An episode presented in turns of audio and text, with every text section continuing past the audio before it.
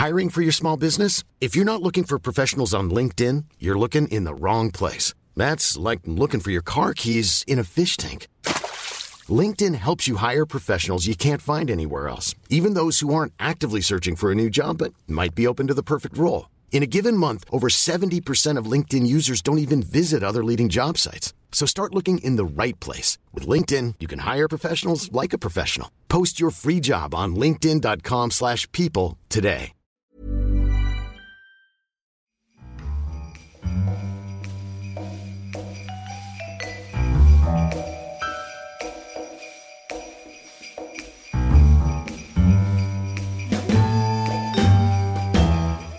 Hello and welcome to a festive edition of the Curzon Film Podcast. We are here to talk about our favourite films of the year as well as some alternate festive favourites. I am Jake Cunningham and joining me is Irena Musumeci Hello, Merry Christmas. and Sam Howlett. Happy New Year. How are you all doing? Very Feeling well. stressy and Christmassy. Um, Perfect. I'm not stressed. I'm very happy. Yeah. Very comfortable. You're full of the festive spirit. Is Yeah, I am. pint of Bailey's you're drinking? It is, You're- yeah. I've had six today. Yeah. All right. Um, so what are we what are we watching? Normally we review what we've been watching. What will we be watching this Christmas? Well, I think that the Christmassiest city in the world is New York, and film cinema seems to know this as well. You've got a lot of Christmas films set in New York. You've got Elf, Home Alone 2, although Home Alone 2 is now ruined by a cameo by Donald Trump, so it's unwatchable. But I'm going to pick um, a film that is set in New York. It's set in the Christmas season of New York, and that is uh, Mary Harron's adaptation of Bret Easton Ellis's masterpiece, American Psycho. Great choice and a great film. Yeah, it's Christmassy. It is. It's- yeah. it's- There's a Christmas party. there's a Christmas party, there's mistletoe, there's snow, everyone's wearing their big winter coats, a lot of scarves, A lot of red. a lot of red, a lot of red. Yeah. yeah. Very festive. Uh, also a lot of murder, but that's kind of like a side note. Well, that could be an unexpected result of Christmas. Maybe in particularly some- if your yeah. family celebrations don't go the way yeah. they should. That's a really nice one that the Bechdel Test Fest screened, uh, Right. kind of bending their own rules slightly, but just uh, kind of showing how it's a film so totally about masculinity. Yeah, well, toxic. Mas- the, Yeah. the most the most toxic masculinity can get is American Psycho, and yet it's directed by a woman, which Yeah. is great. Yeah. Yeah. and Mary Harron should be doing more. Like she's Yeah, on it's a real shame. movies, Yeah. she's so talented. I look forward to you showing that to your kind of grandparents. Uh, yeah, when the whole family's around, kids, toddlers, American Psycho. I mean, it's actually. Excellent. I I think I often forget that American Psycho has got at least like 40 minutes an hour before the first kill. So uh, for a while, you're not really sure what you're getting into. Mm. Does it qualify as slow cinema then? I mean, uh, I'm not really sure. It's also got an incredible soundtrack, which I don't think qualifies as slow cinema either. Yeah. That Is this way. where you're going to take the podcast on a 40 minute tangent? Maybe about Genesis or uh, Yeah. Phil Genesis. Collins. Do you like Huey Lewis in the news, guys? Um, well, talking about uh, Christmas films that perhaps take a while to get going before there are many, many murders, I enjoyed Krampus for the first time Mm. yesterday, uh, and I, I think I'm going to put that on the shelf as a, a regular Christmas classic. I did watch it with uh, my girlfriend's parents, who are maybe perhaps not into your postmodern comedy horrors, as most people will be. And I think because the, the start of the film is very much in the vein of Home Alone kind of comedy, in that it's a lot of people and a lot of family members, and they don't quite get along. Yeah. And there's this side of the family and that side of the family, and one's Democrat and one's Republican, and oh, the grandma's turned up and no one invited her, and it's this kind of comedy that maybe does go on a bit too long before the murders. But then the murders start happening, and it's great, and it's based on uh, Bavarian folklore about Yeah. this uh, night version of Santa called Krampus, who's pretty savage and has got hooves and horns, Yeah. and a quite nightmarish gang of Evil elves. yeah, Mm. and toys that eat children, and it, it went Yeah. to some places I wasn't expecting. And this is a really dark film, actually. yeah, Krampus. a Yeah. lot, a lot of children do Yeah. suffer quite terrible fates, and uh, I, I really enjoyed it. Yeah, and it's directed by Michael Dougherty, who made a film called Trick or Treat, which went straight to DVD in the UK, but it's really fun. Well, it kind of opened up a new vein to me that I need to check out the other ones. There's like Better Watch Out and Silent Night, Deadly Night, which have got these great. There's so much Christmas potential. Silent Night, horror. Deadly Night, I believe, is the one where Santa kills someone with an icicle. Brilliant. Rena, what are you watching? When you sent me the task of thinking about Christmas films, I went very earnest because I absolutely love Christmas. And it's a time when I actually watch a lot of um, old classics. Uh, so I'll be rewatching A Matter of Life and Death, which is currently in cinemas as well. And uh, It's a Wonderful Life, I watch every year. And then there's a few kind of. Um, recent traditions that my family has started adopting because, as we know, Christmas is all about the family. Mm-hmm. So, uh, ever since we got our first VHS player, which was probably in 1988, if I don't remember uh, wrong, uh, we have had a uh, tape of The Godfather dubbed into Italian, uh, which is is pulled out every Christmas, and we rewatch it traditionally, everyone together after our six-hour meal. Um, there is actually a Christmas scene in The Godfather. Uh, he gets shot on Christmas Eve. The Don right. gets shot on Christmas Eve. Um, and so it's perfectly justifiable and justified as a choice. Most of us kind of sleep through it by that stage. But one amazing thing happened a couple of years ago when uh, I brought my then new boyfriend and now my husband uh, over to Italy, who doesn't really speak a lot of Italian and had never seen The Godfather. And so I had to explain to my parents that we were going to go with a tradition, but this time we would watch the film on DVD in the original language uh, with Italian subtitles. And lo and behold, the Christmas miracle happened. My dad could actually quote along with the entire script in Italian and did this kind of live dubbing thing going on. It was really quite experimental and wonderful. So, yeah, I'll be rewatching The Godfather as usual uh, every year.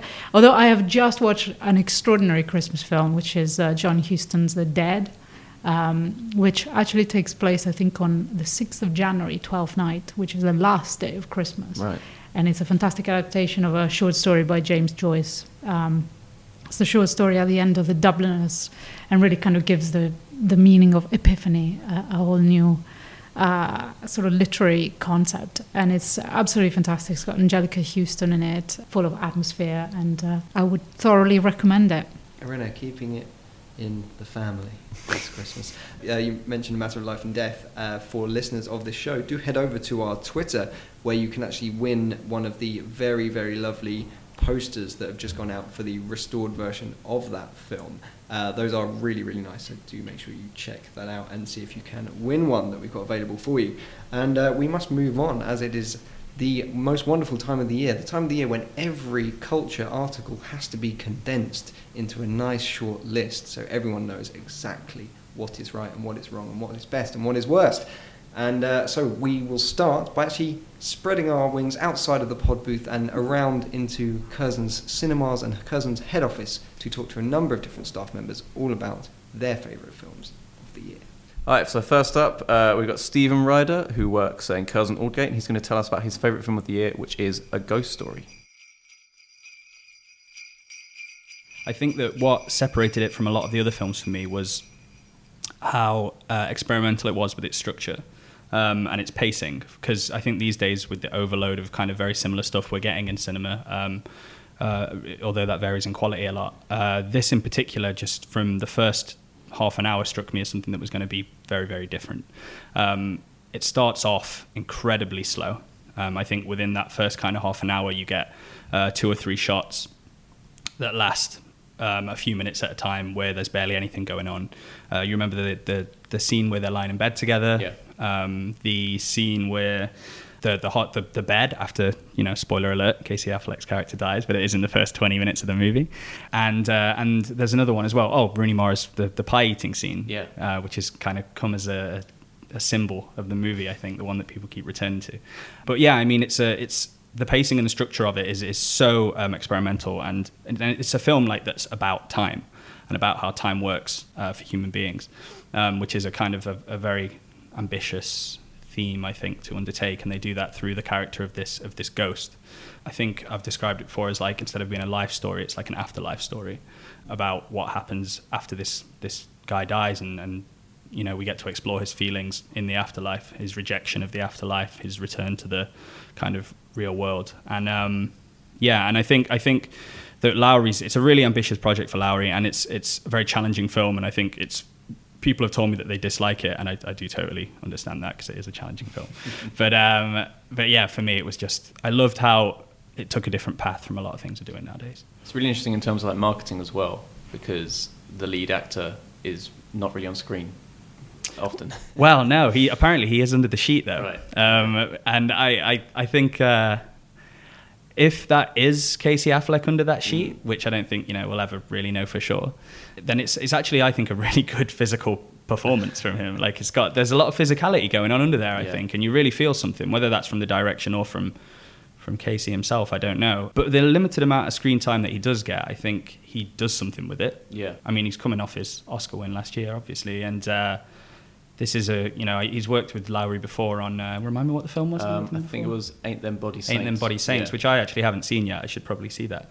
And obviously Rooney Mara and Casey Affleck worked together on that one. So uh, I think Lowery saw something in him for this role, and I think it works. I think he's a very quiet character. He's very subdued compared to Rooney Mara, who's very kind of combative in the relationship. She likes to she likes to you know, call him out, Yeah. uh, and he doesn't seem to like to talk at all, and uh, which is kind of ironic. I guess I've not thought about this before, but it's kind of ironic that when he's a ghost, he wants to express all these things now and he Yeah. can't do it. So, um, yeah, I mean, there's so many layers to the film. I mean, we've spoken about the fact that it's about time. Now, in the movie, it's got this bridge in between with the Yeah. Will Oldham doing the the party going, uh, the party goer who rants. Um, and does his big speech, kind of ex- expository speech, which some people have really hated. Um, I thought it was fantastic, but some people really hate that scene, um, which I think is great. I think that's fantastic that people are having those kind of reactions to it. And then after that, after that kind of bridge scene, uh, it start the film just starts to speed up, and we start Yeah. jumping ahead in time, and all these slow scenes that have come before. You know, there's now scenes that last kind of in the blink of an eye, rather than and and I think that kind of sudden. Um, juxtaposition of pacing is just like fascinating uh, but then obviously you've got the, the the grief in the film as well and Yeah.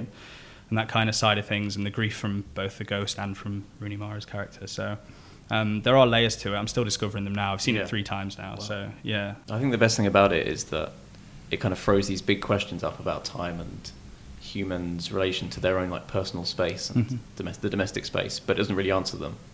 It's just about you know join us as we just look at these things, but we don't actually have an answer for you. That's probably why people have had a bad Maybe. reaction to it as well. Um, but yeah, I I mean, I'm drawn to those kind of films in general, Yeah. um, like in, interrogative films that don't aim to to answer questions but do pose them because I think that's what I think that's what film's supposed to do in a way. Um, we all want a kind of film that does give you answers sometimes. There's no harm in that, but I mean. I think one that keeps you thinking, like a ghost story does, and one you can keep returning to and discovering new things. I think this is going to be a film that people look back at when uh, when they look back at 2017, Right. and that and this is going to be one of those ones that stands out. I know we've got you know things like Get Out and, and Call Me by Your Name at the moment, Yeah. which are getting a lot of praise, uh, which, which are great films, uh, both in my top ten of the year. But um, you know, there's a chance that they might get kind of as people look back at this year in 20 years, 20, 30 years time, that this Yeah. might be a film that kind of I think rises to the top. We'll see. Brilliant, Stephen. Thank you. No worries. Cheers. Okay, next up, we're hearing from Stephen again, and he's joined by Kelly Powell, also from Curzon Aldgate, as they talk about the Florida Project. So, both of you put the Florida Project in your top 10. Mm-hmm. Why is it in your top 10? I think because it's a film that we don't see a lot of anymore. I think it's a meandering film. It doesn't have a, a firm plot structure. I mean, if it did, it was hidden. I think that it's a film that gave us time to connect with characters, put us in the world of the, you know, the lead character, which who's a five-year-old child, um, and I think it did it very well. And I think it made you feel something, and it also left things up, you know, to the imagination and for you to put together. And it was also about, you know, what they didn't show, a lot of things that they left out. Yeah. I think that it was a a special film. I think as well, you know. No, I totally agree Sean with Baker. that. Yeah, I totally agree with everything you said. I think I heard Sean Baker uh, when he when he was in at the London Film Festival Mm. say that he was looking to make The Little Rascals, Right. but for the kind of 21st century, and that kind of meandering nature to it and that Yeah. humor, I think it reminds us kind of all of our childhood a little Yeah. bit, right? How we didn't really have a definitive structure to our yeah, lives. yes, exactly, exactly. And Yeah. memory and like how you know the child's sort of perspective, Mm. which is very untainted and quite optimistic, and you know Yeah. it's fantastic and mystical, and I think all of those elements are present in the film as Oh, well. yeah, what you said about about the film being a lot of what we what it doesn't show. Yeah, totally, exactly. totally agree. Because Yeah. it's if you were to show the kind of things, a, a lot of the stuff seems to happen behind like closed doors, Mm. um, which as a child, like that kind of Yeah. you know behind closed doors Yeah. and not being allowed into places was Yeah. something we all kind of felt. Exactly. Um, and yeah, I think the fact that Mooney is so optimistic about the world around her, yeah, Mm. that it, that's why the ending hits you kind of so yeah, hard. exactly. Yeah. Yeah, and even as the world. So like, if it was, if the whole film was from, what's the mother called? Haley? Yeah. Is it Haley? Yeah. I think it's Haley. Haley. So like, if it was all from her perspective, this would be a very different film Oh, because totally. you know the the world around them is. You know, so brightly coloured, but it's as if it's been painted over. You know, as if it, everything needs to look pretty for the Mm-hmm. tourists. But really, this is quite, you know, extremely poverty-stricken people we're watching. Yeah, But through the eyes of a child, those bright colours seem even brighter. yeah. I think, yeah.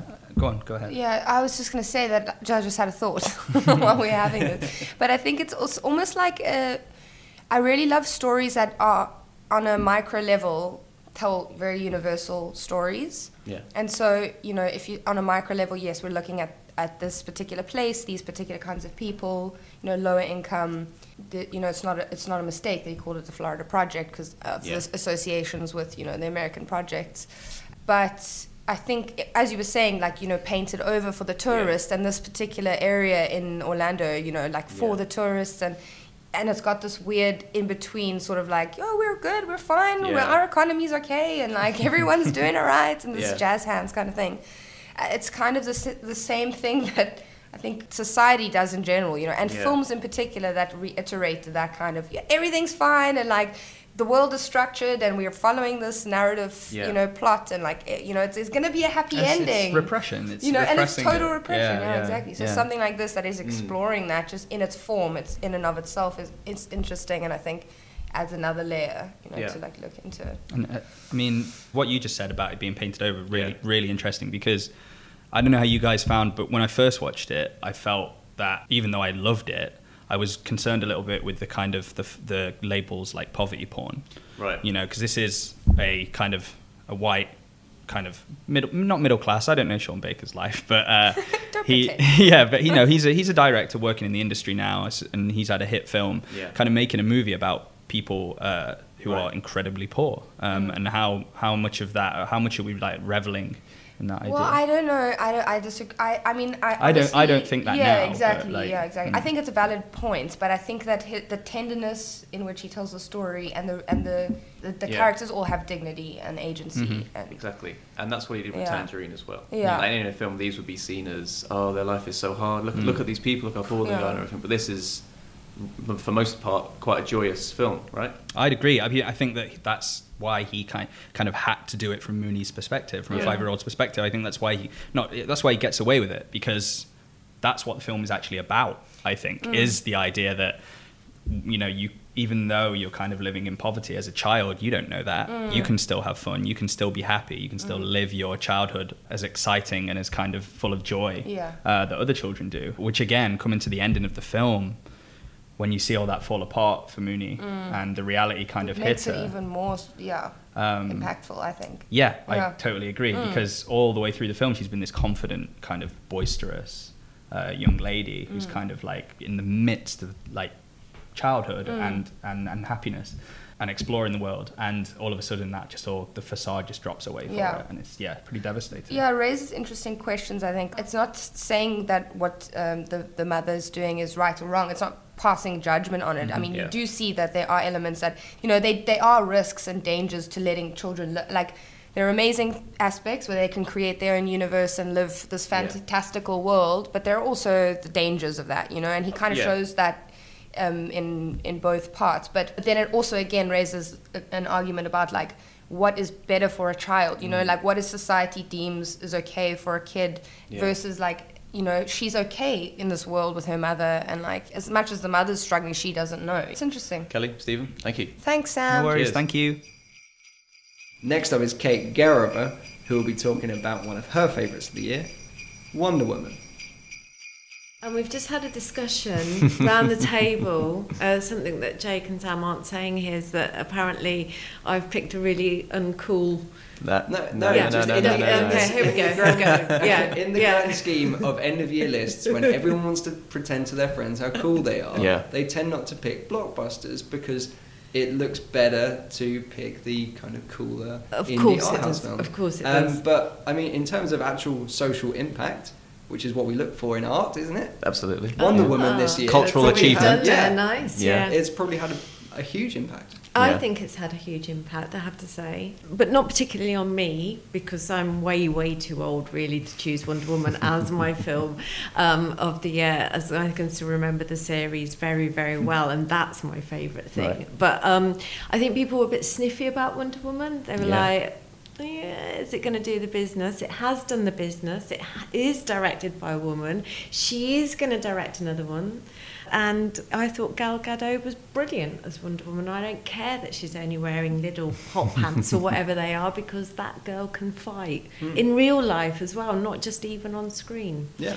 And I know that loads of uh, girls and women saw that Mm. film and came out inspired. I came out needing a hearing test. It was loud. I will say that about the film. It's very, very loud. Yeah.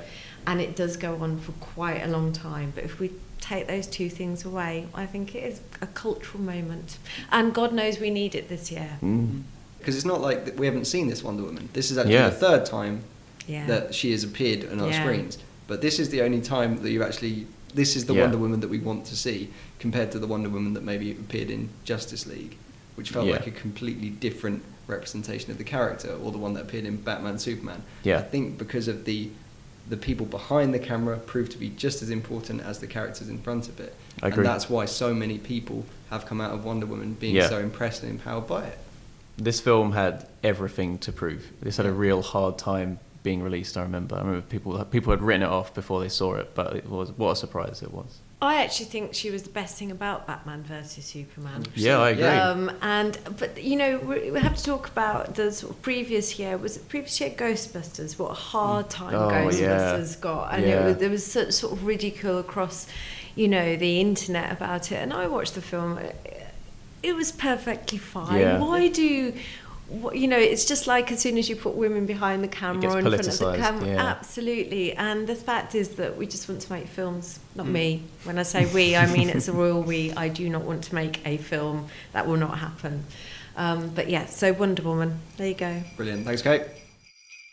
And now, Cate Kane from Curzon Distribution discussing Aki Kaurismäki's The Other Side of Hope and why it's her favourite film of 2017. It's a film that tackles a tough subject in a humorous way. It has real humanity. It doesn't beat you over the head. And actually, even if it was about something else, it's just a pure joy to watch his films. He has such a style to the way he he shoots, and the humour that he have is very much in keeping with my own. The sort of dry, dark.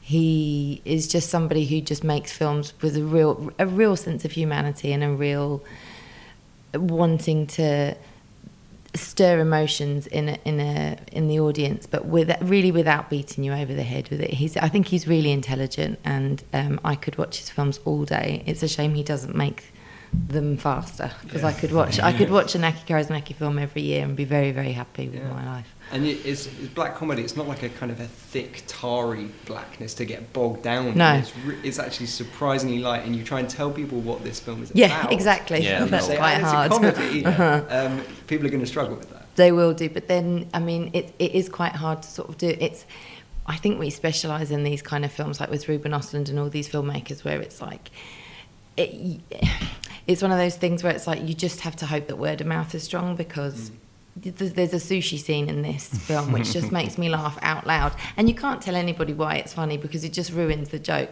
But it is like I had tears running down my face because it's just these little moments of it's like it's a visual gag but it also works on so many other levels. And he, he's just i just think he's so sophisticated and and you know he's just he, yeah he sort of i always leave his films with a real a really sort of emotional I have to go out and have a cigarette or have a coffee or you know just do that and, and just sort of take it all in because he's that's what I want from a filmmaker. I want someone that really fizzes my blood and makes me feel something and think on a film and then go and tell people please go and see this film because um, because yeah, he's a, he's one of the greatest living directors. Yeah, and it, it's got a it's got kind of a slow burning gut punch right at the end as well, which you don't really notice happening. Mm-hmm. Yeah. and then it's only as you say after you've sat on Yeah. it for a bit and you've had a coffee and you've had a think and a sleep and you realize how much heart and emotion really is at the center of this Yeah. film and that's what's driving it. And obviously, it's, it's a film about a Syrian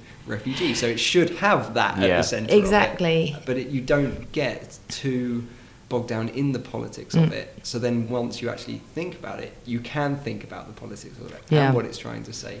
And you realise how important this film is. He's yeah, in a way he's like a sort of Finnish Ken Loach, where he he despairs of the government and he despairs of, you know, what's what's being done to help these people, and they're just sort of at a loss, and there's bureaucracy, and it's all just sort of box ticking, and like, okay, well, we'll help these people, but they're not helping them, and these people are really struggling, and he sets about putting humanity i keep saying the word humanity but it is like that's what he, his films are to me and he, he sort of mm, puts it front and center and does it in a way. I mean we've done films like fire at sea which is the same thing where you're just like it's tr- it's so traumatic what happens to these people and it's it, it's got attention but it's still not enough attention because it's still going on and people are you know dying in these boats and all these kind of things. But fire at sea i think was too tough. People found it Yeah. too distressing to watch and i understand that and we bought it because we just thought we have to show this film. But the other side of hope manages to take a similar subject. You know, this guy has come from the most horrendous conditions, and it starts with a gag. Like, you know, it's a film about Syrian refugees, and it starts with an amazing joke at the beginning. That's just, you sort of can relax a little bit and Yeah. think, well, okay, I'm not being patronized or this isn't going to be a 90 minute lecture or something like this it's like it's a story of a of a ma- of two men and how their lives interject and um, yeah all of his films are like that Le Havre is another one you know he's sort of yeah I think it's it's very smart Yeah. Is it seven years since Le Havre? Is that, that, is that, is that the Mm. gap between? something like that six Yeah. mm, it was released just when I started here so maybe six years Okay. yeah Yeah. But I mean, it, that's what I mean. It takes Yeah. a while. It's like Roy Andersson almost, Right, where you're yeah. just like, come on, just stick a green screen on it, do another one. Yeah. All right, and uh, killer soundtrack as well. Yeah. Really great. The band. Very good. They did, when they um, did the premiere in Berlin, they had a party afterwards, and it was as you'd expect. There was booze and smoked herrings, and everybody was smoking. And their band came on and did this set, and it was just brilliant. I just had the best time afterwards, and was just telling everybody about it. And like, it, I don't know. The whole thing is everybody who worked on this film, like the sales agent and all the crew and all of that, they're just like so full of love for it. And, and I feel the same. And actually, all of us in the team just felt the same afterwards. It's just like, it's a joy, it's a treat to work in film. And it's a treat to find a film like this where you just think, oh, that's what it's all about, really. And, and they don't all have to be sort of wrist slittingly. I mean, a lot of them are. but, uh, but then the other thing is that this film actually is different to the script. So the ending was different in the script. So I had a pleasant surprise at the ending because I was prepared for something a lot darker. And then, yeah, he obviously, I don't know, he's just decided to change the way he did it, and I think it worked. And now we're joined by Ryan Hewitt, who's going to tell us about his favourite film of the year, Good Time. Not just film comments number one and film of the year, my number one. More film of the year. importantly. absolutely, far more important in, in the ranks. So, uh, good time film from this year by the Safdie brothers. A couple of guys born and bred in Queens and Manhattan, New York, and that environment completely infects everything that they've made so far. They have had a couple of films before now, most notably Heaven Knows What from a couple of years ago, but Good Time is very much their. I think it's going to be their calling card. It's the one that's really going to announce them to a lot more people. Mm. Well, I think they've, they've already springboarded into new projects Yeah, as well. Exactly. Yeah. They've got Uncut Gems coming up next year, I believe. Yeah, produced by Martin Scorsese. For remake of uh, 48 Hours. Remake of 48 Yeah. Hours, yeah. Perfect film for them, I think. Definitely, Very yeah. much in the same kind of Yeah. vein as Good Yeah. Time. Um, Good Time doesn't necessarily have. Uh, well, no, Good Time is a lot like 48 Hours, actually. And it's like, it's, it's got 24 hour period pretty much. Mm. And it's madcap and all the kind of things, things happen to characters rather than them necessarily going out and making things happen. So, um, for quickly to catch up on what it's about. So, you've got this guy named Connie, played by Robert Pattinson, like you've never seen him before. uh, he is born and bred in Queens. He's very much a product of his environment, street smart and savvy kind of guy. Hasn't had a lot of breaks in life. and is a bit of a hustler, but with that comes a lot of charisma. Mm. He's, he's a bit of a manipulator. He knows how to work people. He knows how to lean on his good looks and his charm.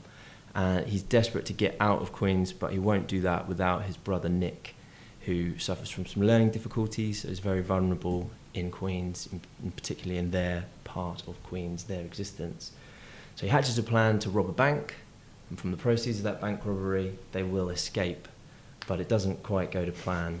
Uh, Nick ends up in prison, and then Connie really comes to life. He kicks into survival mode, and he spends the next 24 hours doing absolutely anything necessary to rescue his brother from wherever he may be. Uh, I read someone describe it as muscular filmmaking, Hmm. and initially I thought I don't actually know what that means. Um, but then looking at it, I think you're actually looking at the complete intensity and strength in vision behind it. Yeah. And that's what I think that means.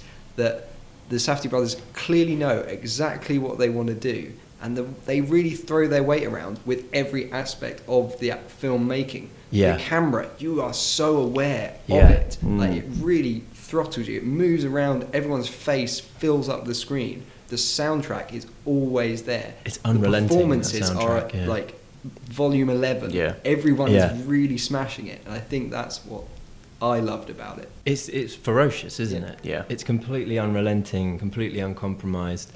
I really like what I really like about the Safdies, and particularly in Good Time, is that they are very much influenced by film culture.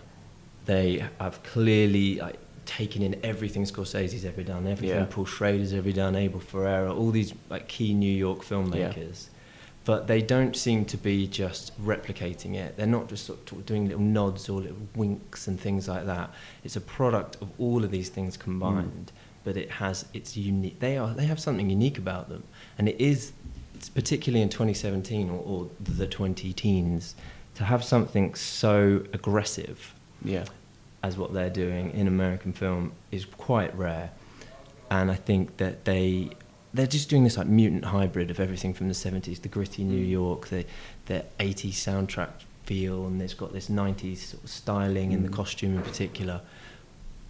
But then it coalesces into something new Yeah, and feels fresh despite being complete like referencing so much. American indie scene at the minute seems to be around, very much around the Baumbach kind of Yeah. like, yeah, like the intellectual kind of Yeah, that's what it's about. brownstone thing. yeah, um, girls, like films of Ira Yeah. Sachs, Yeah. uh, that kind of thing, and then like even films like Judd Apatow films are a variant on that that are just Yeah. a bit Yeah. more a bit broader. maybe. Yeah. And then these guys just come in and completely flip that on its Yeah. head. Yeah. And that, there's a reason that this film is playing at Cannes and is just smashing it out Yeah. there. Yeah, yeah. It's, do, it's so good. I'm so pleased Yeah. that, ev- that we're talking about it on this show and that it is cropping up on end of year lists. Yeah. Yeah. People are watching it. And there's something about a film set within a 24 hour time period that has just so much energy and so much like watchability. Um, it's kind of like you know, you're talking about the films that influenced it. Like The Yeah. Warriors, I think, is a big one as well. Mm, yeah, That's what, yeah. you've got to get to, from place A to place B Yeah. and stay alive. That kind of Yeah, mentality exactly. to it is so, yeah, you're just so involved in it. And then, yeah, Walter Hill's like another one of those Yeah. names, isn't he? Like Yeah. the Warriors and them doing 48 Hours. Right, yeah. Of all the people to remake 48 Hours, if it really has to Yeah. happen, I'm glad that it's the Safdie brothers. Yeah. Because they know that, they seem to know that environment so well. And Yeah. they seem to be quite happy to push the boundaries. And I just want to quickly mention Robert Pattinson because he's had a Yeah. of a year Yeah. as well. Because um, I don't know if Lost City of Z was in either of your guys' picks for the end of the year. It certainly was for mine, and I think he's brilliant in that. And he's just signed up for a Claire Denis sci-fi Yeah. film as well. Right. Uh, so he's making some tremendous choices, and I'm just really excited to see what he's doing. I think this year we've had some really good like A-list actors and actresses appearing in weird stuff like you know, Killing of a Sacred Deer, um, this, and then Mother. Hmm. You know, I mean, they're not they're not really comparable in all the way, but they're also just like it's great that these big actors are willing to do these smaller, quirkier films. But no, your point about Robert Pattinson is very, very true. For me, I was probably not prepared to accept him before this year Mm. because I was, you know, Twilight. couldn't get over Yeah. myself. Because your heart was like, broken Twilight thing. how good he was in Twilight. exactly. Yeah, he can never live up to that.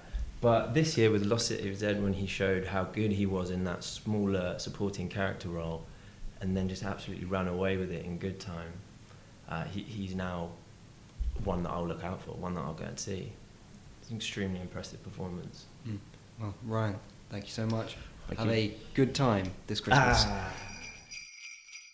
And now we must get on to the top 10. Because, Irene, your working week the last seven days has just been compiling everyone's top 10. I saw the list. There's a lot there that you had to sift through. Yes, this is kind of the, the pain and the joy of my life every time this time of the year comes along.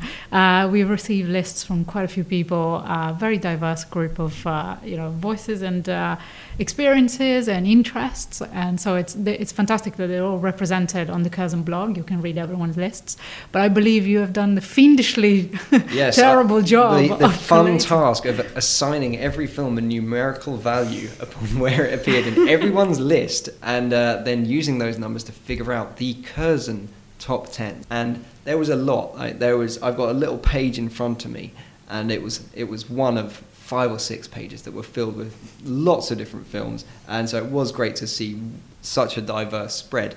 And uh, so I'm going to start with some honourable mentions Mhm. that didn't quite make the cut, and uh, those are The Red Turtle, Michael Dudok de Wit's uh, film with a collaboration between Wild Bunch and Studio Ghibli, which is an almost silent kind of meditation on pretty much life itself, and uh, but just sat on a little island with a red turtle. Loved it. Uh, that was in my top ten and didn't make it. Uh, we've also got Dunkirk, didn't quite cut. Oh, Yeah. wow. That's a surprise.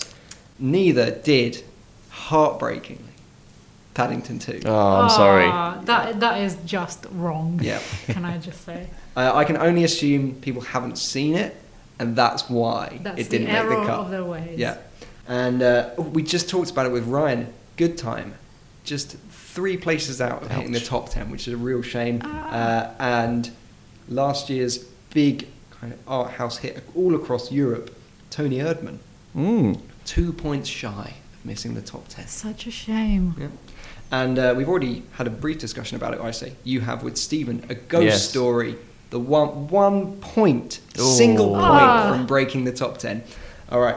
Um, so those are our honourable mentions, and we will start with our tenth place, which is Kelly Reichardt's "Certain Women." I saw this a while ago. Uh, LFF 2016. It was uh, best film of the festival. Then. It was, yeah. No, it's a really good film. Really, really slow, meditative look at uh, the very different lives of three women. Um, yeah, really great film. It's one of the kind of because I saw it so long ago. It's kind of not one I've thought about for a while. But yeah, really great. Um, is it Kristen, Kristen Stewart, Laura, Dern, Michelle Williams. Yeah, Fantastic cast. Yeah. cast. and Um, the, there's a small part by Jared Harris, which is kind of crucial in the Laura Dern episode, Yeah. episode, and I thought that episode absolutely grabbed me, Same, and uh, yeah. I was I was straight into the deep end with this film. I loved it. It's my number two of the year, so I'm very pleased that it made the top ten. Yeah.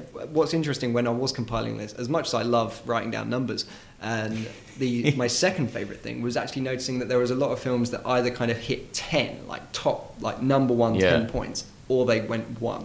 Right. Like they were kind of Mm. like either someone's very favorite or they were like liked. Mm. And there was a few films like that, and there are a few films that were all fives and sixes. Mm. And everyone kind of agreed that these are really good, But not they're quite. not quite there. Yeah.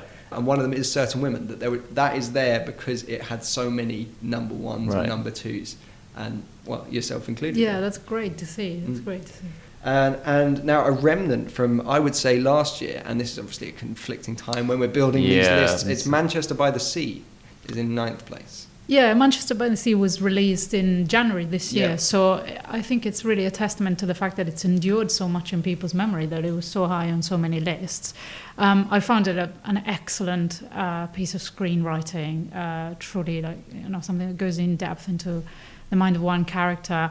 I felt a little bit ambiguous about various things that had to do with the context of the film and perhaps what we now know about its star, which I think I would like to sort of take into account when I make my top 10 lists of the year. So it, for me, it wasn't one of the top 10s, but certainly I would like to praise the writing in it and the script. And the direction was really like yeah. supportive of that writing. Yeah. Well, dis- despite the um, the rules that you set out for us on this task, Irene, I uh, I just didn't even think. Of Neither did I. The films Yeah. that were last year's Oscar Mm. films as being this year's. Yeah, and same. It's, Yeah. it's stuff like festivals and like screenings that we go Yeah. to that kind of mess it up for you. And I, like this, I saw at as you saw certain women, Yeah. London Film Festival 2016. That is what 15 months ago now. I'm not I'm not Thinking about- of it. Yeah. Yeah. but I'm very happy it's in the top ten. Yeah. because it is an amazing achievement in writing. Yeah. Right. At number eight, we've already talked about it. It's Sean Baker's The Florida Project. Yeah, me, Kelly, and Steven spoke about this earlier, and also uh, we have our podcast interview special with this with Willem Dafoe and Sean Baker. Yeah, you had a great time on that one, didn't you? Brilliant. It was a great interview. It was. He just seemed to be so nice. He was just so Willem Dafoe about everything. Oh, Yeah. so Willem cool. Dafoe, who is not a villain, despite the fact you told him. Yeah. Yeah. Oh, my, my mistake. Sorry. All right. Um, at number seven, Blade Runner 2049. Ooh. Cool. Yeah, this was this was like mid mid list for me. What a great showcase of what a blockbuster can be. Well, Planning for your next trip? Elevate your travel style with Quince. Quince has all the jet setting essentials you'll want for your next getaway, like European linen, premium luggage options, buttery soft Italian leather bags, and so much more. And is all priced at 50 to 80% less than similar brands. Plus, Quince only works with factories that use safe and ethical manufacturing practices. Pack your bags with high-quality essentials you'll be wearing for vacations to come with Quince. Go to quince.com slash pack for free shipping and 365-day returns. I'm Sandra, and I'm just the professional your small business was looking for. But you didn't hire me because you didn't use LinkedIn jobs. LinkedIn has professionals you can't find anywhere else, including those who aren't actively looking for a new job but might be open to the perfect role, like me. In a given month, over 70% of LinkedIn users don't visit other leading job sites. So if you're not looking on LinkedIn, you'll miss out on great candidates like Sandra. Start hiring professionals like a professional. Post your free job on linkedin.com/people today. It is the only blockbuster in the list. Interesting. Interesting. Yeah. And um, well, we talked with Kate during our, our brief chat about Yeah. that. But maybe at the end of the year, sometimes people don't. People want to look cool, and they don't put blockbusters on their lists. And maybe that's a testament to Blade Runner 2049. I think so. Yeah. I, sorry. Yeah, and I think this just had everything going for it as well. I mean, we call it a blockbuster, but I think Blade Runner kind of transcends the label of blockbuster in a way. oh wow, that's a big label. Well, you know what I mean? I think when you think of blockbuster, I think I sort of think of I don't know, Independence Day or the Avengers stuff like that. But I think Blade Runner, which when it was first released was a uh, commercial failure, has grown to become considered a blockbuster, even though it wasn't. And I think that's testament to this sort of there's this huge love for it, both within the industry, within critics, and within audiences as well. It's also definitely trying to grapple with some existential Yeah, question that may not be perhaps what the average blockbuster aims to do. I mean, obviously, Dunkirk was another example of this kind of blockbuster, and it's interesting that it didn't make the list. Um, Blade Runner 2049 did not make my list, I'm afraid. I did not love it. Uh, I had uh, very serious trouble with its treatment of female characters, and I found it very beautifully shot. But ultimately, I thought its philosophy left me not even conflicted, but just kind of going back to A level set texts. which is I don't know about damning. I, I- d- really didn't get with it at all. I don't think the philosophical idea at the centre of Blade Runner or Blade Runner 2049 is anything massive. I, I, I think it's, it's a very most- nice. Every theory. single film that has ever had a robot in it has explored that Yeah. philosophical question of what makes a human. Yeah. Um, And I think at the end of Blade Runner, there is this question that needs Yeah. to be answered. Apparently, everyone needed that answered, and Blade Runner 2049 comes in, doesn't, Doesn't answer, answer that it, yeah. whatsoever, and gives us something new. And that's what I really liked about it. And Yeah. uh, next up, it is probably the most uh, common number one film for a lot of sites. I know for Sight and Sound, for Empire. mm, Here, it is at number six. It's Jordan Peele's Get Out. excellent. Brilliant. I, Yeah. yeah, I thought Get Out was just a fantastic cinema experience as well as being a great film.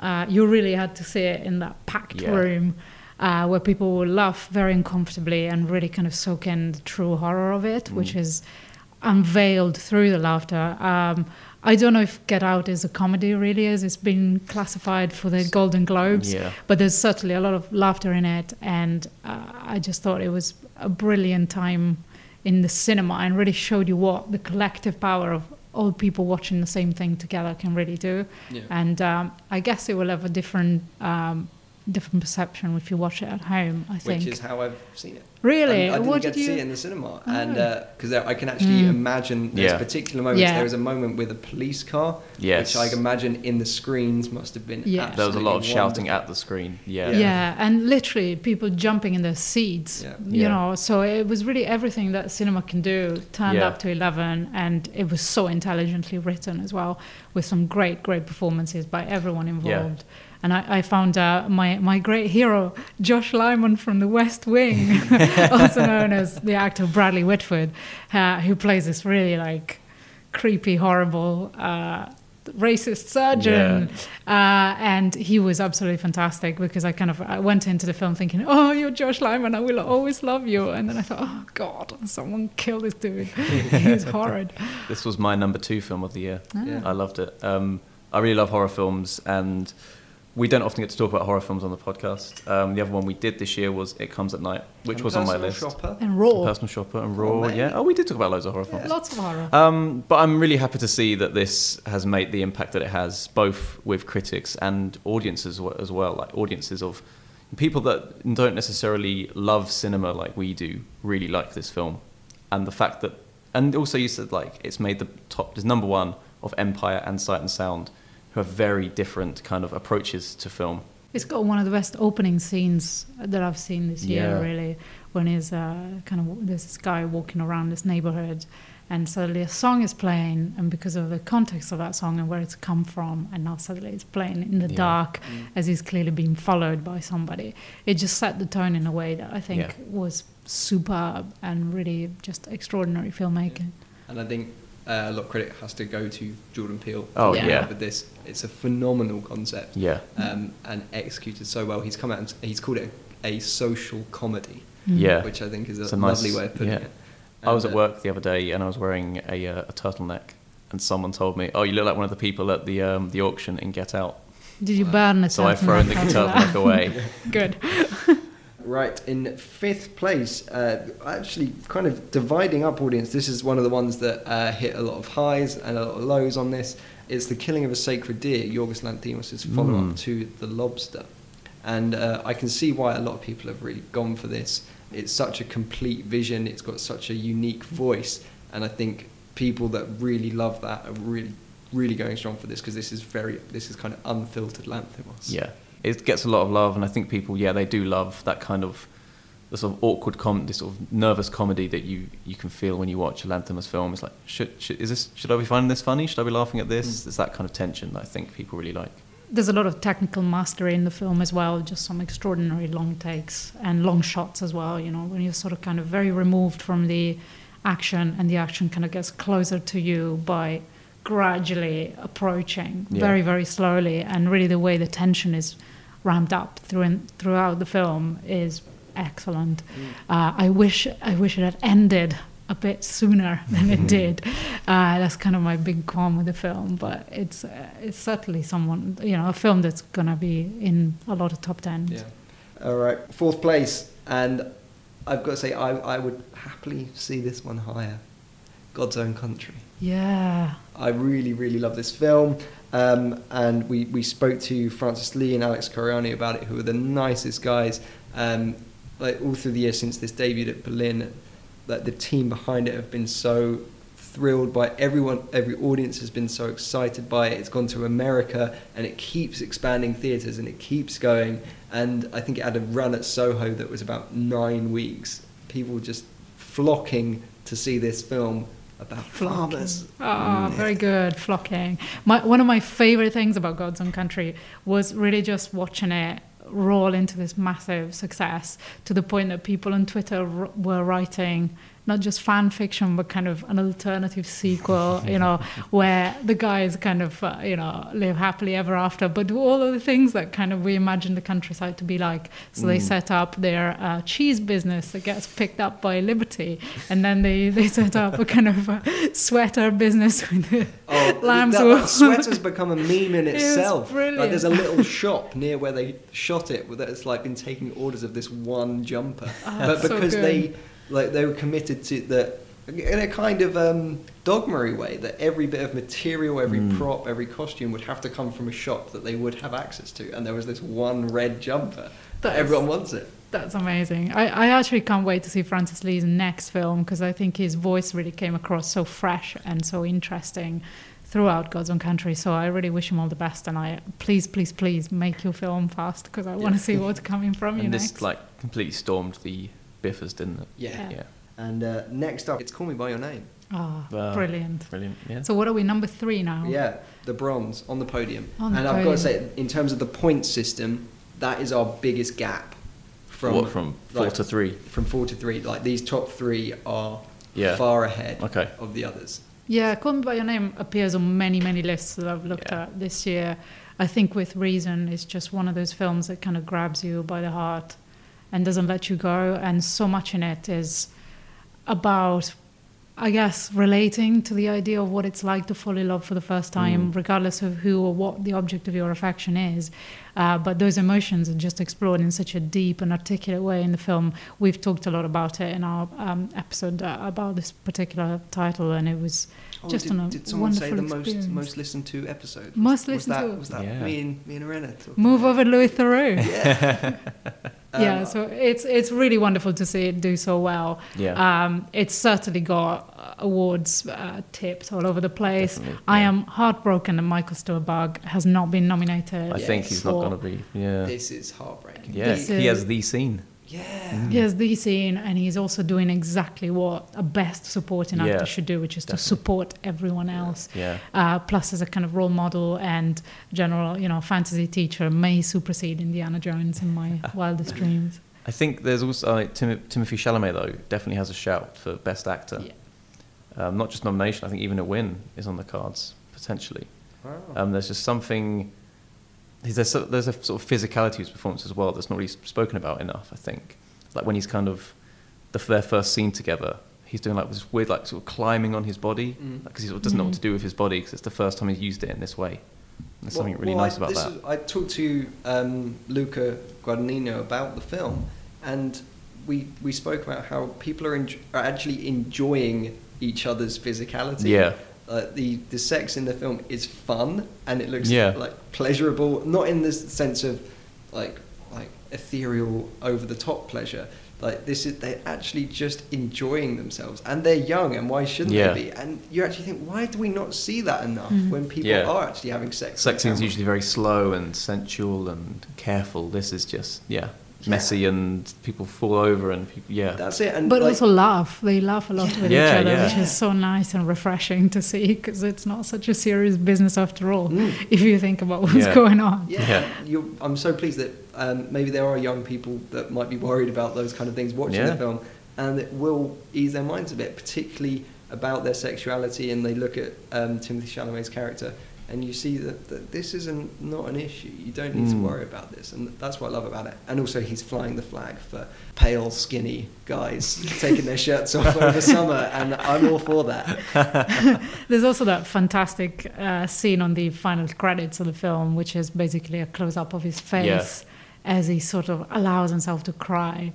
And I thought that was just extraordinary. Uh, criminally, I was in a cinema where the lights were turned up for that moment, and I, I just, I was still completely mesmerized by it. I thought his performance was so intense Yeah. and really kind of for me I, I talked about this in the podcast i read the novel before watching the film and i did not like the voice the narrative voice of the uh, protagonist there was just Right. too much of it and it was very um, it, it felt really confused as to whether this was a 30 something telling me the story of a 15 year old or a 15 year old experiencing what he was experiencing. And somehow Chalamet's performance really taps into that teenage thing where you're kind of you think you're older than you are and you act like that but then inside there's this uncertainty and insecurity and also this kind of deep passion and everything that's going on in his mind is projected through this wonderfully specific and detailed performance so i i will be flying the flag for him because i think he's great Yep.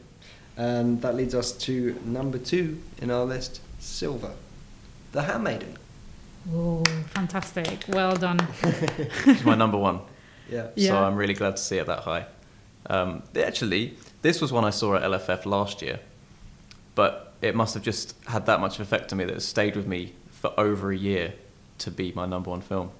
Yeah, I think it, I think it ended up on. It was on my list. It wasn't kind of as high as yours, but maybe it was a slightly delayed. Re- and did it release in April or May? April, yeah. Yeah. April. So maybe a bit more lingering. But I think it's because it doesn't get that kind of Oscar coverage. No. Like as soon as those awards happen, you kind of switch Yeah. off and uh, forget about those things. Yeah. It is really criminal that The Handmaiden hasn't had the, the Oscars uh, sort of all over it because it Yeah. is that kind of film. It's sumptuous, it's perfectly constructed in terms of its narrative and the way the story develops and is told. You constantly have these kind of twists and shifts of Yeah. perspective, which are endlessly gripping. And it's a film that you can watch over and over again and Yeah. appreciate just the depth of it.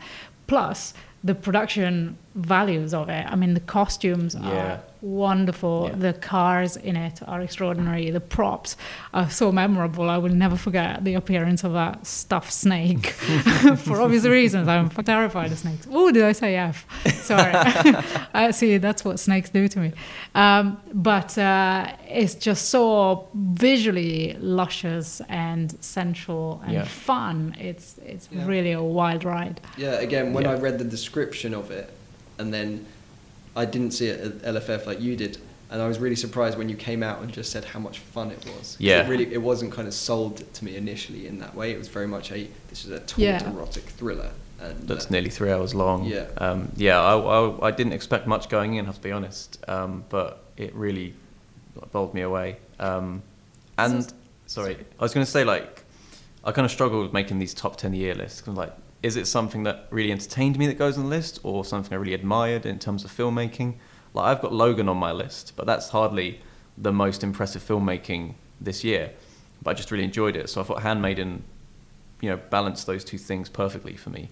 Like it is a kind of it's a genre film Mm. and it has genre cliches in it, like the twists and turns. A lot of people think there's too many of them. I've spoken to, but I But think that's it. Like this kind of deconstruction of the gothic that it Yeah. does is so clever. Like Yeah. it really goes right into the history of. I, I s- credit to Sarah Waters' novel as Yeah, well. of course. Yes. But like this is reaching in like 400 years ago, 500 years ago into Yeah. like the Bluebeard story and the kind of early gothic novels, your post-war Hitchcock films as Yeah. well.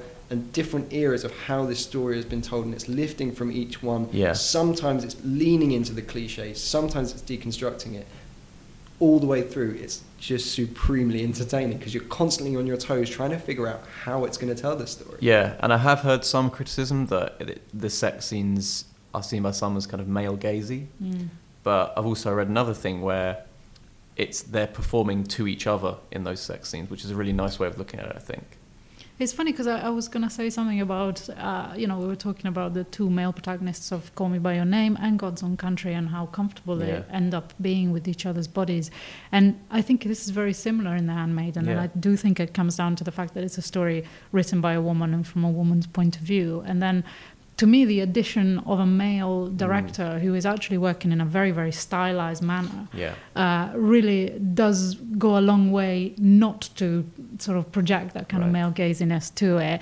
The, the scenes are not pornographic, I would say. They're would- yeah. incredibly erotic and very sexy, but they are performed in this way where the characters are discovering each other Yeah. And uh, that there is something about the staginess that I think is very much connected to those tropes in the novel. Um, and you know, for instance, this I found is very different in films like Blue is the Warmest Color, where there there is some seriously problematic frame as to what, where the sexuality is represented and how. But in The Handmaiden, I really felt that that kind of stylization and that staginess of it, and that, that knowing staginess for everyone involved, really did remove that for Mm. me. Right, so we must move on to our number one film of the year, as compiled by Curzon staff members from across the country. And in very boring fashion, it's the winner of the Academy Award for Best Picture. It's Moonlight. Ah, fantastic. That's that's interesting. It's not on my list, but I mean, it would be if we did these lists at a different time. It's just that it really feels like last year's film, and I know that, as you say, people have different the personal rules. If what you think, I mean, it was released in the UK this year, so absolutely has the right to be there. But uh, it didn't make mine. But I'm very ha- it's a worthy number one. so But- it is on my list. Yeah. It's my number one film of Oh, the year. cool. Okay. Um, I did see this film in November last year, and I have subsequently seen it three times.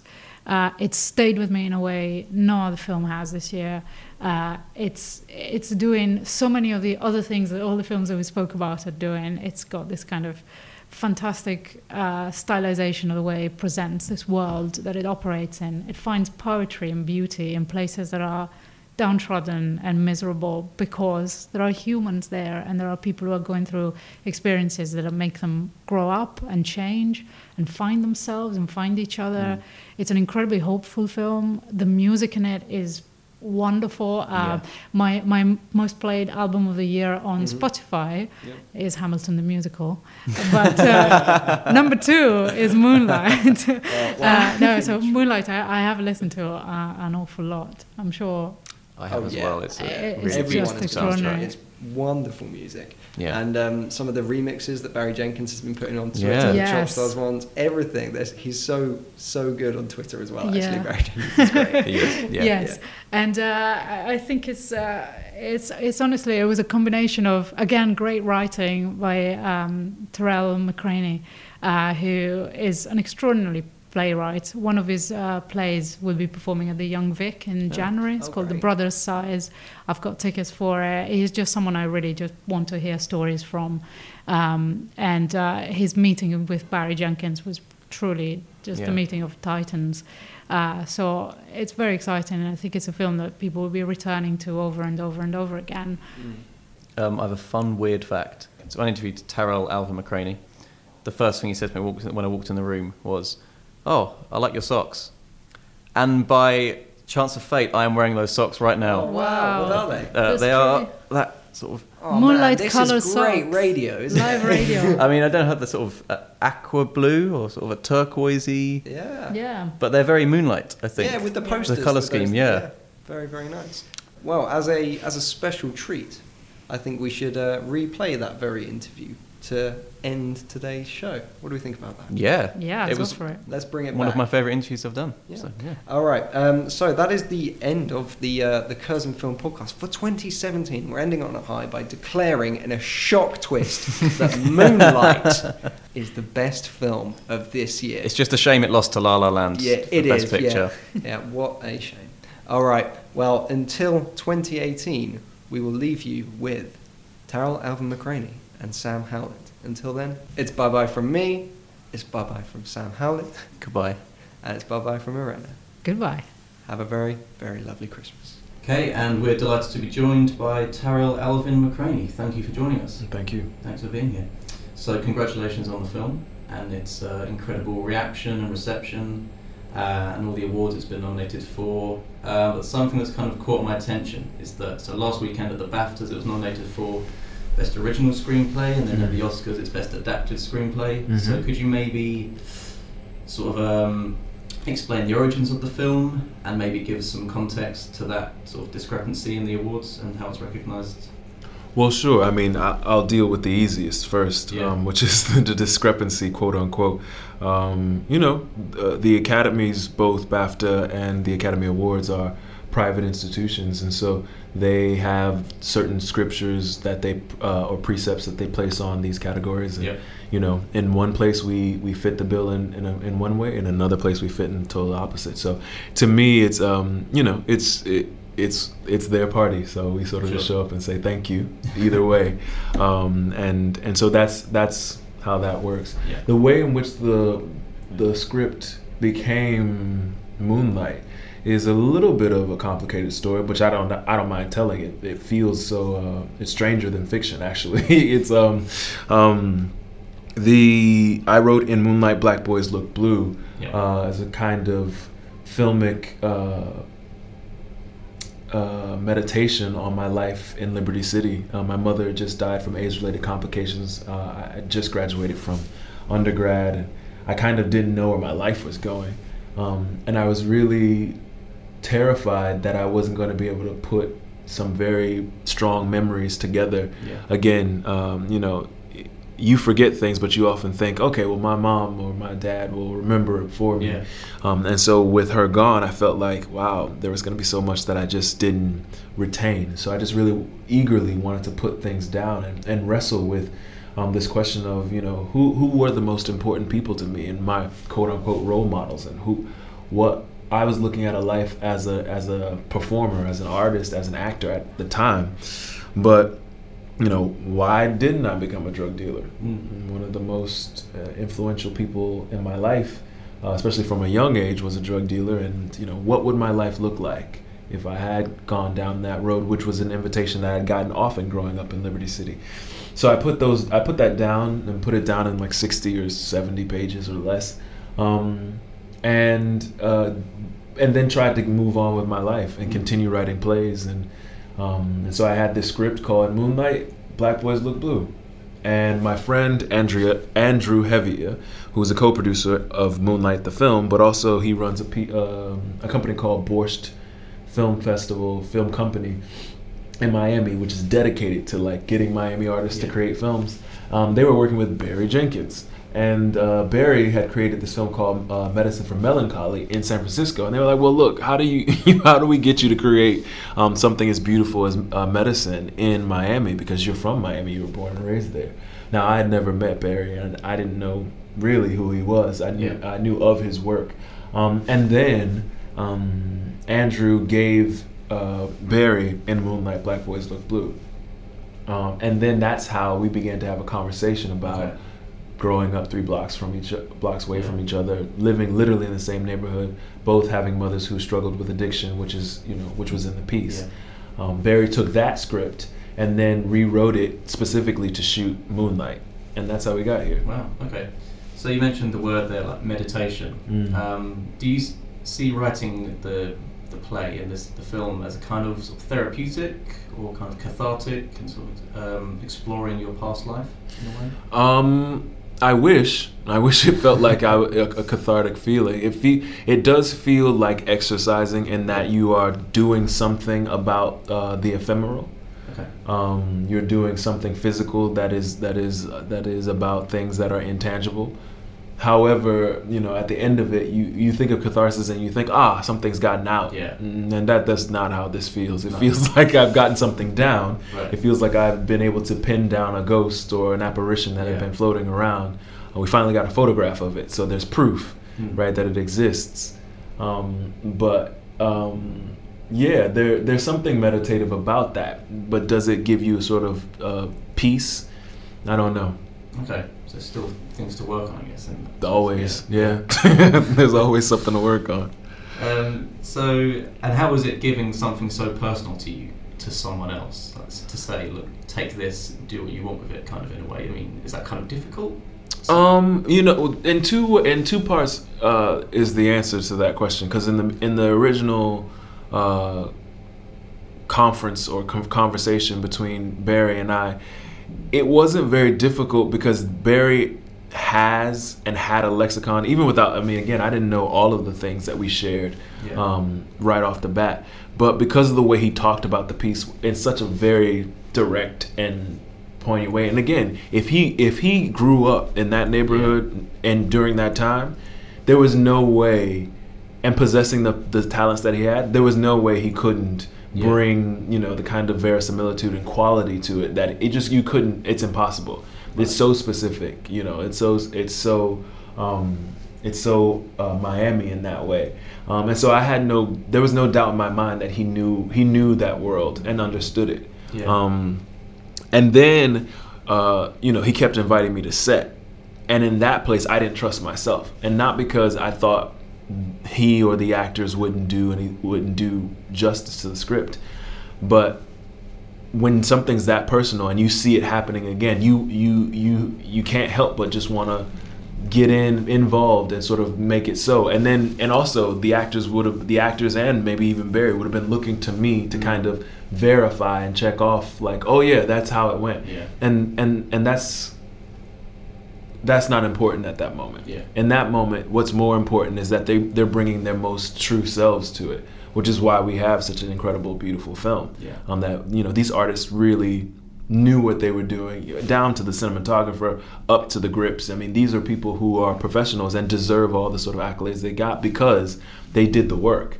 Um, and they didn't just sort of you know turn around and go, "Hey, is this exactly like it was?" And so, um, so for me, the trust came in going, knowing myself well enough to go that it's too personal to watch these scenes be Yeah. played out. Stay the f home. You know, and let them do their job. And I understand they filmed in, in Liberty City itself. Mm. And so you said then that you kind of tried to stay away from that as much as you could. Yeah, yeah, I stayed away. There was no try. I stayed Oh, away. you didn't. You weren't on set at all. Really? No, I went to Barry's office maybe two or three times, and they were literally around the corner from my house. Okay. So I would go around there and say, "Hey, how you doing?" And any, anything I can do, or you know, they had a casting call once, and I, or they had a location problem at some point, and they needed a an elementary school, so I called you know people that I knew and, and sort of got them set up in, in ways that I could, but you know, we we uh, it was better that I was not on anybody's set. And so, um, if the film had been given to someone, a director who hadn't, you know, hadn't had Barry's background or a similar Mhm. background to you, would you have been even more hesitant? You think? there it just wouldn't have happened. Okay. I mean, there were directors who came in before, Right. Uh, and friend or friends of mine who came in before who wanted to, you know, produce it, and they would say things like, "Let's do it in Chicago," Mm. or you know, "We can totally, you know, make the we can extend this into a revenge film or something like that." Yeah. And and you know, my answer was always, "No, that's okay. you know, I, I'm busy. I have other things to do. But but thank you." Yeah. You know, and so the reason the reason it became easy and the reason it happened was because when Barry said those things, it all made sense and there was like an easy yes. Yeah. You know, a quick and easy yes. There was no need to have to go wait what. Yeah. You know. It's a sure thing. Yeah, I mean, it just made sense. It just made a qualitative sense that that didn't take long to think about. Whereas there have been times when people had brought suggestions for it before, and I was just like, hmm, Yeah. this isn't right. So having having seen the film now, Mhm. and I assume you you spent time with the actors, and Mhm. in that sense, is it strange being around some of them, like uh, Yeah. Mahershala Ali, for example, because he plays the uh, basis of the drug dealer that you knew growing Mhm. up. Yep. Is it weird being around him every now and then? Like, Um, it's not weird being around him. I do remember the first time I saw the film and I was with him. You know, I sort of, I sort of started crying, and and sort of, and he had to kind of pick me up. Um, and I think that, mo- and in that moment, I just was really grateful to him. Yeah. As I am to Naomie Harris, as I am to you know Trevante and Andre Holland, who is a dear friend of mine, and um, you know has been in every one of my plays. They just to be able to find people who, and again, I don't know if you know the budget of the film, but it's not like we, you know, they're not paying these actors a whole great deal of money, and you know, they're, we're not putting them up at the Ritz Carlton when Yeah. they're down there. They, they, you were just literally taking time off of you know Bond films and Yeah. and you know Netflix smash hits, and to come down and make this this this piece of poetry, um, and but with such skill um, that that's the thing that I can't get over. They none of them shirked on it because you know it was a it was a, a, a lower end budget. None of them shirked on the, the amount of talent that they brought forward. And even Barry, you know, Barry could have easily been like, oh, you know, this is a little thing that we're making. Yeah. Put his full self in it. Sure. Same with James. Same with Adela. I mean, A24. They sort of just Yeah. brought as much of themselves to it as possible. And I think you know you can't be anything but grateful to something like that. I know you weren't on set, but how were the the um the people of Liberty City with this film going on? Were they okay with it, or were they were they helpful? I mean, there was you know there was a trepidation in the beginning. I think um, from the neighborhood, and not because of the film's subject matter, but because more often than not, when someone comes to film inside Liberty City, they're doing either a newsreel about you know the violence or the poverty, um, or they're doing a TV show called First Forty Eight or Cops. Right. Which takes place normally in you know poor neighborhoods, and you see you know see cameras chasing after a police who is chasing after somebody who is you know Yeah. committed a crime, and so after a while you get tired of people just showing that about your Yeah. neighborhood but eventually you know barry really worked to become you know in back ingrained into the neighborhood that he'd grown up in that we'd grown up in and um and eventually you know people i remember we walked there the other day because we were just you know taking pictures in general um walking by my aunt's house and someone you know my cousin rode by and he was like hey you're in the neighborhood come by the house and I was like, yeah, yeah, yeah, I'll be back there soon. He's like, yeah, what are y'all doing? You shooting Moonlight too? And I was like, no, no, we're not shooting Moonlight too. But it was just one of those moments where like the neighbor, the neighborhood has, has gotten to a point where they're like, this is our thing now. Yeah. So you know, my cousin's gonna tell me to come by the house in the middle of a shoot because like he doesn't care. He's like, Yeah. I don't care if you're shooting. You need to come by the house and say hi. and then two, um, you know, they're they're like, yeah, you know, well, you must be doing the sequel to Moonlight because you know we know you shot here, and it's it's just ingrained now. So I think I think they're pretty proud of it. Yeah, sense of pride in the community. Yeah. That's good. Okay. Um, and I mean, over the past few years, the conversation about representations of uh, black experience in film, the gay experience in film, have become more and more important Mm. as you know people are seeing it's an underrepresented uh, experience in film. Uh, and do you think the, reception Moonlight's had is a sign of moving forward, progression in a way? We can only hope. Yeah. I mean, uh, I I'm always sort of trepidatious in terms of figuring out waves of things. I, I think it's important that when we talk about um, representation, that we can't have flash in the pan moments. Yeah. Right? Because, for example, I, I was sort of sitting here or earlier, I think, tr- figuring out uh, how I've seen so many films about coming of age. I think there's a film called The De- uh, My Brother the Devil, Right. uh, which deals with you know a Muslim family and uh, a, a young man who's struggling with his sexuality, who was in gangs in East London, I think. Yeah. And it's just sort of a beautiful film, uh, but that I've seen. Yeah. and I'm like, but I don't know if a lot of other people Yeah. have seen it. And so these these sort of lulls that happen in terms of um, identity, people people's identity in terms of color, in terms of poverty, in terms of sexuality, um, happen, and it's it's weird to me. And and if if if Moonlight can help us not have those lulls, that's Mm. great. Um, but I don't. It it certainly wasn't created to No, sure. to patch that up. It to was avoid tokenism. yeah, it was it was it was created to to tell a very intimate story about you know two young men's life Yeah, in, in sure. this community. Um, but I, you know, you can always hope. You sort of hope that okay, Yeah. great, somebody will also tell a story of a young girl, you know, struggling to to figure out her life in you know abject poverty in some other part of the world, and that will Yeah. you know it'll have and that it'll have a, plat- a platform hopefully because you know we we see now that people are eager and or at least hungry to see those stories. Yeah. And obviously, you're from a, a theatre background. Mm. Would you like to do Moonlight as a produced play? On No. Stage? No. Mm-mm. It's done. Yeah. Yeah, Yeah. okay. Yeah. Often, I mean, I never. It never was ever going to be a play. Right, okay. It was always written. I mean, it, it's written so differently than anything I've ever written. It literally Yeah. says interior, exterior, okay. and like, you know, I don't know how. I mean, I don't know how I would get anybody to, to do it. One and two, it's just so beautiful as a film. Why? Yeah, sure. You know. Okay. And uh, so, what have you got planned next? What's next on your agenda? Well, currently, I don't know if it's next, but current, like concurrently as this is happening, I'm uh, looking through applications for you know uh, choosing the next class for my for my program Right. at, at the the drama school, um, and that so I'm looking reading lots of applications and you know reaching out to students in that way, Okay. sort of figuring out what the, what our year together would be like, and then um, yeah. That's taking a lot. That and talking about Moonlight is taking Yeah, up a lot of my time. okay. And uh, I've, I've, I understand you were sort of brought under the wing of August Wilson. Mm. Um, I was wondering, have you seen Fences yet? Yeah, I have. Uh, Yeah. I think they did it a good job. Oh yeah. Service. Yeah, yeah. I mean, to share, I think you know it's interesting. Uh, uh, it was really great to hear Denzel Washington talk about um, talk about Barry and Barry Jenkins and the way he created that film, um, and I and I really loved that because that's one of the that's one of the things that August was so great at. August was really great about looking at younger talent and and sort of not even necessarily taking them under the, his wing, but just being an advocate, saying, "Hey, you should go see this person's work. They're a young artist, you know." And so he, the whole cast of Radio Golf, which was working at um, the at school where we were, he would just be like, "Oh, Tarell has a play. You should go see Tarell's play," um, and that was kind of. It was kind of incredible. I'll tell you a funny story that I don't often tell, which is that he brought me my first iPod. Right. Okay. Did you know this? I didn't know this. No. All right, so um, I was his assistant, and I was a very bad assistant. I was not very good at all, because I'm I can't even assist my own life. Like they, even now, I was like I would be a terrible assistant. Yeah. Um, so, but I was his assistant nonetheless, and he he sort of called me up and he said, "Hey, I need you to go buy my daughter an iPod for her birthday."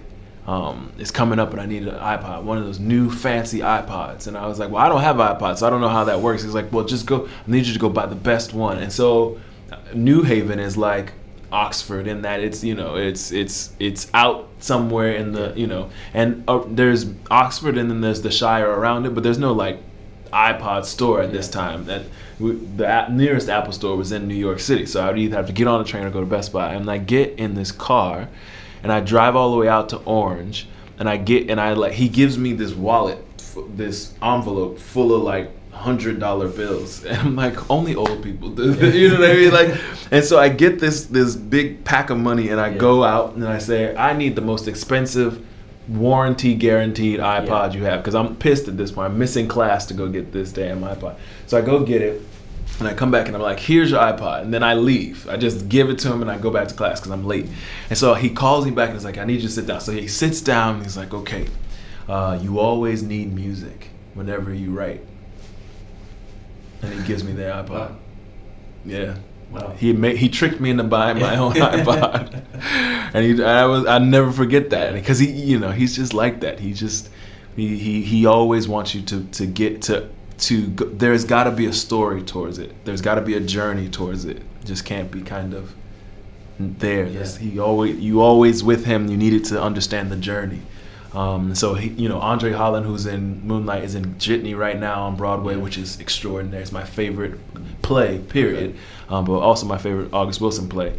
Um, and then Fences, I thought was extraordinary. I thought the performances in Fences were extraordinary. Incredible. Great Yeah. story. Uh, Tarell, thank you so much. for Oh no, time. thank you. I'm sure I went Cheers. way longer than I was Bye. supposed to.